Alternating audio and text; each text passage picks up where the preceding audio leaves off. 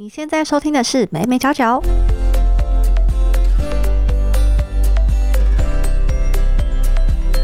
嗨，这里是美美角角，我是 Hedy，这是一个分享媒体行销还有新传播科技的频道。相信大家前阵子的社群呢，应该都被 Will Smith 挥出的那一拳疯狂洗版吧？这一拳打下去呢，就成为各种迷音，然后甚至各种二创影片都跑出来。那其实不只是 Will Smith，像是之前的不可以色色柴犬，或者是华灯初上的阿纪说，各种图片和影片其实都可以成为迷音。所以呢，今天想要来跟大家分享一下，到底什么是迷音。那在今天呢，就会跟大家聊聊什么是迷音，迷音有哪一些特质，迷音为什么会崛起，以及大家为什么会去分享迷音，最后是迷音有哪一些影响。那就让我们进入今天的迷音主题吧。什么是迷因呢？最初的概念是来自于演化学的观点。演化生物学家 Richard Dawkins 他在一九七六年写了一本著作，叫做《自私的基因》。那在这本书当中呢，Dawkins 就提出了 “meme” 这个词，它指的是被大量传递且模仿的文化讯息。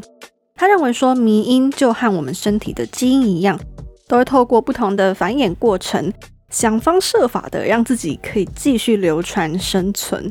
所以呢，迷音在这个演化学的观点会认为是文化当中被认为是经由非遗传的方式，尤其是模仿来传递下去的元素。那迷音的复制过程可以分为四个阶段，第一个呢是同化阶段，它指的是说当迷音足够显眼，就会让宿主记住。那其实这个宿主是非常演化学的用词。一般来理解的话呢，这个宿主指的就是我们讯息的接收者，也就是我们自己。那这个童话就指的是这个讯息，因为很显眼，所以我们接收到之后就留存在我们记忆当中。第二个呢是记忆阶段，呃，这个迷音它在宿主的脑内停留越久，也就是说我们在日常生活当中记这个迷音记得越久，迷音呢就越有机会传给其他人。第三个是表达阶段。为了要和其他人去沟通迷音的内容，我们要让其他人知道说这个迷音的核心想法是什么。所以迷音它就要以一种物质的状态出现，它要透过物质来表达它自己。比如说像生活当中我们可以看到图片、音乐、行为等等，只要它越重要，然后这个讯息越有趣，就越容易被表达出来。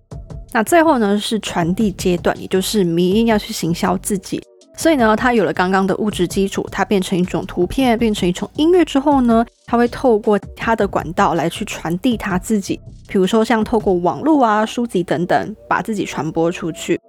所以可以说呢，当我们去传述或者是去进行二创的时候，其实也是在帮助民音竞争遗传下去。那民音也在这个过程当中呢，有了自己的生命，有了更多的变形。那其实迷音范围非常广，只要是人传给人的文化，都可以是迷音。它可以是一个流行语，比如说早上好中国，现在我有冰淇淋，或者是一段旋律、一个梗图等等。所以其实狭义上，我们在生活中会把梗图称作迷音，但其实广义来说呢，梗图是包含在迷音当中的哦。那当然，从演化的观点来看，其实不是每一个流行语、每一个旋律都能够竞争成功变成迷音，也就是不是每个东西它都可以成功变成迷音，然后在我们的生活当中流行。它要足够有趣，并且愿意让我们去模仿，才算真正成功。还记得我们刚刚有说到，其实模仿就是它的一个重要的元素。那我们可以说呢，这些留下来的成功名音都是从复制啊传播过程当中脱颖而出的案例。那这些成功的迷音有哪一些特质呢？首先是这个迷音具有生产力，它可以不断的被模仿、被二创，然后衍生出图片啊、音乐啊、影片，或者甚至是全部结合在一起的形式。像呃，之前韩国语他就讲了很多奇怪的话嘛，然后这些话变成了影片，变成了新闻片段之后呢，就会有人把它截图变成梗图，那甚至最后呢，也会有很有才的网友把它变成音乐。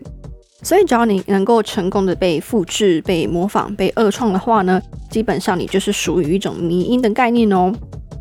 那第二个呢是复制忠实度，那这个其实也是来自于比较演化学的观点。他们认为说，这个复制忠实度其实指的就是复制的正确度，也就是说，这个迷音在被传播的过程当中，它可不可以保有原本的意思？如果它成功保有它原本的意思，就能够更快的在讯息接收者这边形成一套预设的逻辑，就是我看到这个图就知道，哦，原来他想要讲的概念是什么。那你看了之后呢，就可以很快了解这个梗图想要表达什么，也就更利于迷音的传播。相反的，如果在传播的过程当中呢，这个迷音脱离了它原本的意思，那就更难以被流传下去，也就没有办法被称为迷音喽。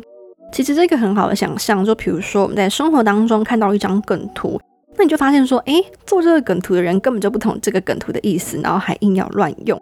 当然就不会觉得这个梗图做得好，对吧？那如果说他能够掌握。梗图原有的精髓，大家就会更愿意去分享，就会觉得哦，这个梗图用的很好，它确实很精准的描述了我们生活的一些状况。这个就是所谓的复制忠实度。那第三个名的特色呢是长存性，也就是说这些内容不管怎么样都会在网络上流传，没有办法被抹灭。不管你怎么样删除，它还是会在别的网站出现，就是米音的长存性。那接下来的特色呢是低成本。也就是说，民音它不讲求精致，反而你只要简单直白的图文，更能够去引起共鸣。而且不管是图片或者是影片啊、音乐这些素材取得的成本也非常的低，所以低成本呢就是民音的一个特色。那最后一个呢是混搭，就是把不同的元素混合在一起。那可能比如说是图片，两个图片不同，然后把它结合在一起，变一个新的民音，或者是图片搭配音乐啊、搭配影片等等。这种混搭性呢，就是迷音的特色啦。那现在我们熟悉的迷音是怎么样崛起的呢？刚刚我们提到说，其实迷音最重要的核心是模仿，但是过去它可能只是发生在一个小团体内部，就是一个内部感的感觉，或者是它是属于一个国家的文化。但是现在有了网络，其实迷音的传播速度大大的增加了。那随着新传播科技的使用门槛降低，我们使用者有了更多的机会去创作、去发声。其实这也被称作是网络的参与式文化。而且我们刚刚说，民音其中一个特色就是低成本，这也是源自于网络的使用门槛下降，让更多有趣的资源容易被取得。所以呢，在现代社会，民音能够崛起呢，网络绝对是功不可没，因为它提供了低成本的素材以及更多的发声管道。我们普通人也能够有机会去创作、去表达，但是最核心的其实还是民音的内容。为什么民音、网络民音它能够去广为流传、被大家分享，或者是成为一种像病毒一样的传播性？就是你可能在 d c a r 可能在 PTT、可能在脸书，到处都是这个民音。为什么民音会有这样子像病毒一样的传播呢？第一个是因为民音它能够产生共感，我们能够从民音的幽默当中获得愉悦的感受。呃，达到一种享乐的感受，甚至有时候这个迷音能够很精确的去瞄准我们的情绪。比如说，像前阵子就可以看到，呃，Will Smith 打人的梗图用在日常生活中去表达一种愤怒的情绪，或者是像很多的梗图歌曲，它其实反映了我们的人生现况。比如说，可能是对学生的描写呀，对社畜生活的描写等等，我们都可以从这个梗图当中感受到一种生活的无奈，感受到一种我们。呃，生活上的情绪，而且民音他会用一种比较幽默的方式来表达这样子的感受或者是现况，也因此呢，大家就能够在这个当中获得一些幽默，然后算是一种在日常生活当中的抒发，这样子。这也是为什么很多人他会很习惯在 IG 上面去滑民音，正是因为民音它有这样子的幽默感，它有这样子对生活很精准的描写，让我们更愿意去看这些民音，甚至把它传播下去。那第二个，为什么迷音会像病毒一样传播呢？主要是因为迷音的呈现方式浅显易懂，其实只要简单的图片、影片就可以很轻易的理解，诶，这个迷音想要表达什么。因为你不会觉得说分享出去大家看不懂，就像刚刚说的，迷音可以很精确的表达情绪，所以呢，你就会想要赶快给你的朋友看，诶，这个迷音很酷，或者是。这个民音很好笑之类的，那也就在这样的过程当中呢，民音就被传播出去了。因为你知道，你传播出去，大家是看得懂的。如果一个民音很难懂，然后你还要特别解释给你朋友的话呢，我相信可能大家就不会有这样的动力去传播它了，对吧？那第三个大家会去传播原因呢，是因为社会价值。什么是社会价值呢？所谓的社会价值是指你在做决定的时候，你会去思考到其他人的想法，其他人怎么看待你。那民音的社会价值是什么呢？就是在你的朋友或者是在你的社群当中呈现一种风趣幽默的特质。其实过去的研究就指出说，我们在使用网络啊，我们这些网络使用者为什么会去分享资讯，主要是为了社交和自我呈现。这个自我呈现指的是说，我们人倾向把比较好的一面，把比较完美的一面呈现在社群媒体上面，所以呢，在呃社群媒体分享这些迷音，在跟风的时候呢，你就能够反映出自己是一个有趣、一个很幽默的人。那同时也利于社交，因为大家会去点你的贴文赞，或者是形成一种哎你很有趣的印象。所以基于这样子的社会价值，民音呢就更容易呢被大家接纳，然后呢被传播出去。